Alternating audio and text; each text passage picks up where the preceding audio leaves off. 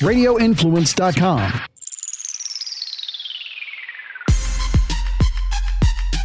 You are in the trenches with former Buccaneers offensive lineman Ian Beckles on Radio Influence.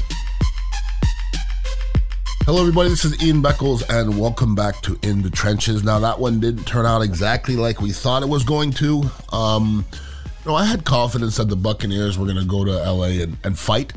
And I don't think they didn't fight. I think they ran into a better football team yesterday at 420.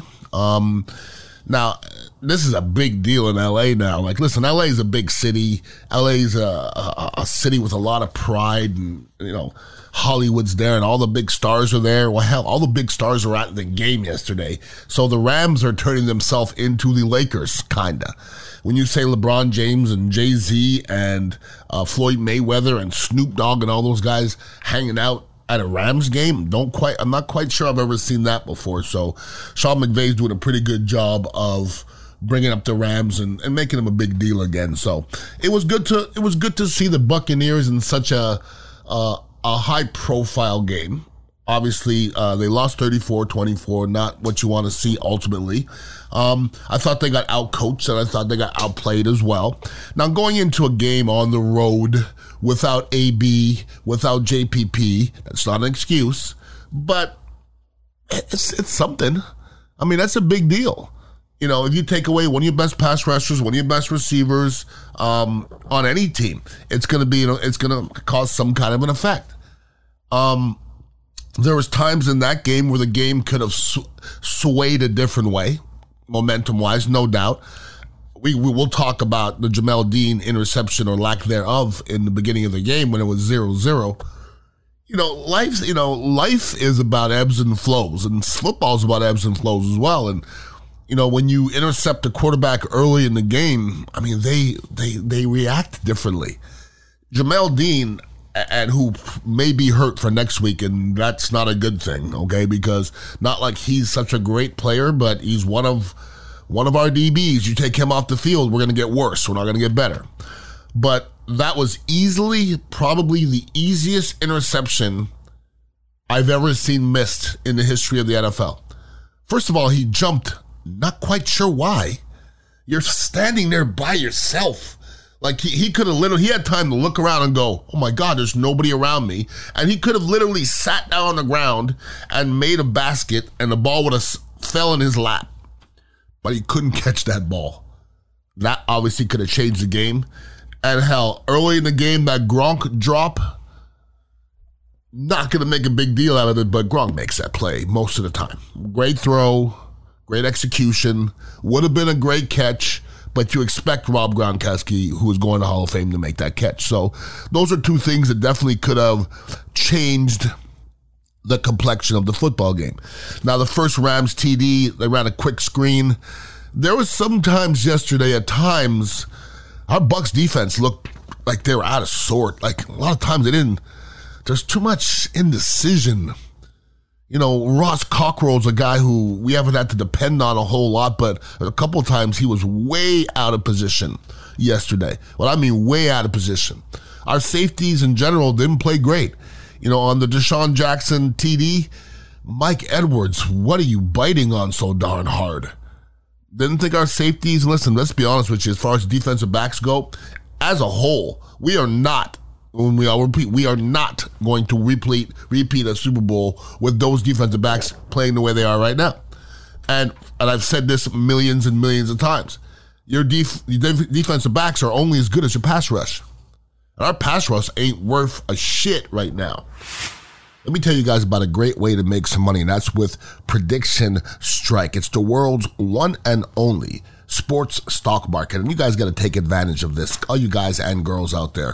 Whether it's a place where you can buy or share and sell shares of your favorite athlete, you can build portfolios, and you're actually making real money using everything you know about the game and about football players in general. Listen, I'm somebody who likes to gamble a little bit, and I think I know a little bit about some athletes and whether they're going to succeed or not. Well, this is your best chance to make some money doing exactly that.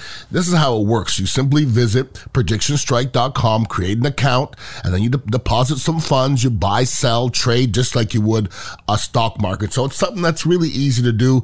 This is an example. Remember Jonathan Martin back in the day, way back, you know, mid November 2020? He was worth $2.15. Now he's actually worth $6.15. So you see how the whole stock market things works and how you can make some money. So to get started today by downloading Prediction Strike's new app in the App Store or by visiting predictionstrike.com. Sign up with the promo code Beckles, that's B E C K L E S, to receive a free share of an athlete uh, with a deposit of $20 or more. That's predictionstrike.com and use promo code Beckles. Okay, we were missing JPP. Okay, we played two other games with JPP, and we haven't we didn't get after the quarterback then either. Yesterday, I mean, Stafford is was comfortable as hell. Can't do that, especially against a Stafford on the road with that many weapons.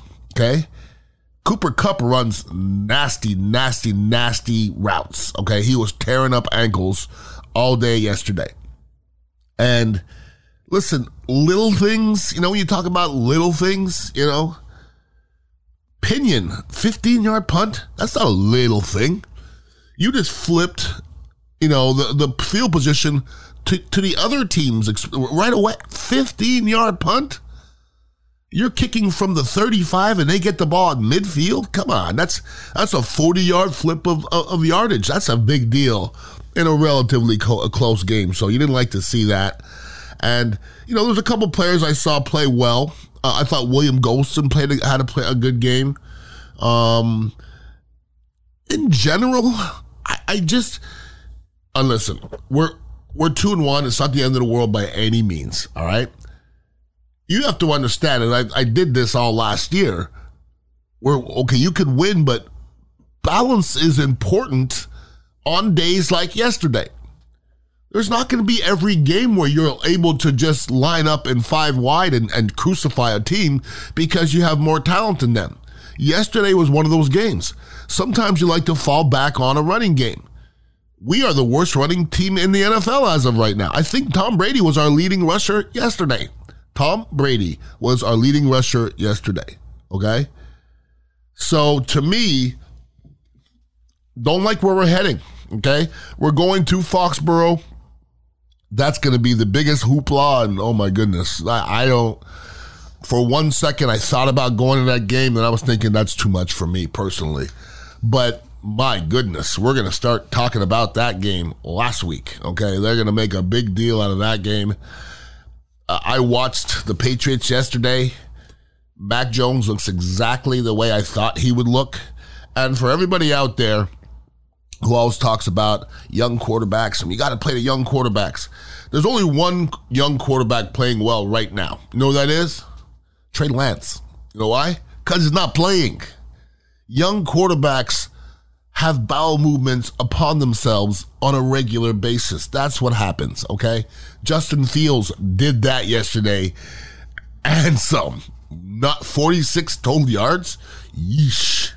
Mac Jones yesterday, he looked like a quarterback that just didn't want to make a mistake. And you know what happens? If you're that quarterback and you don't have a defense to fall back on, it just looks terrible. And I watched the Patriots yesterday and it looked terrible. Didn't look good at all. You know, the Buccaneers lost to the Rams on the road. I mean, that's not the worst loss in, in the world. The Patriots looked like they weren't even, I mean, look like offensively looked like they didn't practice all year. But hell, they didn't look any worse than the damn Chicago Bears who got 46 yards offense. My goodness. So what's going to happen is the only way for the for for the Patriots to beat the Buccaneers is that they take the ball out of Mac Jones's hands. Okay, I, I think Bill Belichick understands that. He understands he's working for the future. They're not winning a Super Bowl this year. So the thing is, if you made the decision, go with it and roll. Okay, don't start putting the kids, taking the kid out. No, that's your guy. Let him stay in there and let him take his lumps here for the next little while, and we'll see how it all turns out. But I don't think New England has a chance against Tom Brady. Coming off of loss with him rolling up in town, and I, I don't know exactly how many, but he's going to break Drew Brees' record probably within the first half or so, all time passing leader. So there's too much. It's too much for New England to deal with right now because they're not as good as the Buccaneers. I think we all know that. But God forbid if, can you imagine, New England figures out a way to beat the Buccaneers and Belichick and the narrative after that would be fun. And it will be fun, but I just don't think it's going to happen. So I think it's going to, I think the Buccaneers go to Foxborough. They put it on New England because I just don't think New England's has the same players that we have. But and if listen, if New England figures out a way to win that game, it ain't going to be because of Mac Jones because they got to beat us around Mac Jones as opposed to with Mac Jones. Anybody wants to hit me up, it's Ian Beckles at radioinfluence.com. Please take advantage of that. Please listen to the other podcasts as well. And Beckles and Retcher every day, Monday through Friday, 95.3 WDAE and 620 AM. Have a wonderful week. Uh, Victory Mondays are much better. Uh, I don't care for these, but I don't foresee a whole lot of these coming around. So enjoy the week, and uh, hopefully we're back next Monday talking about how the Buccaneers dismantled the Patriots. Have a wonderful week. Peace out. You have been in the trenches with Ian Beckles on Radio Influence.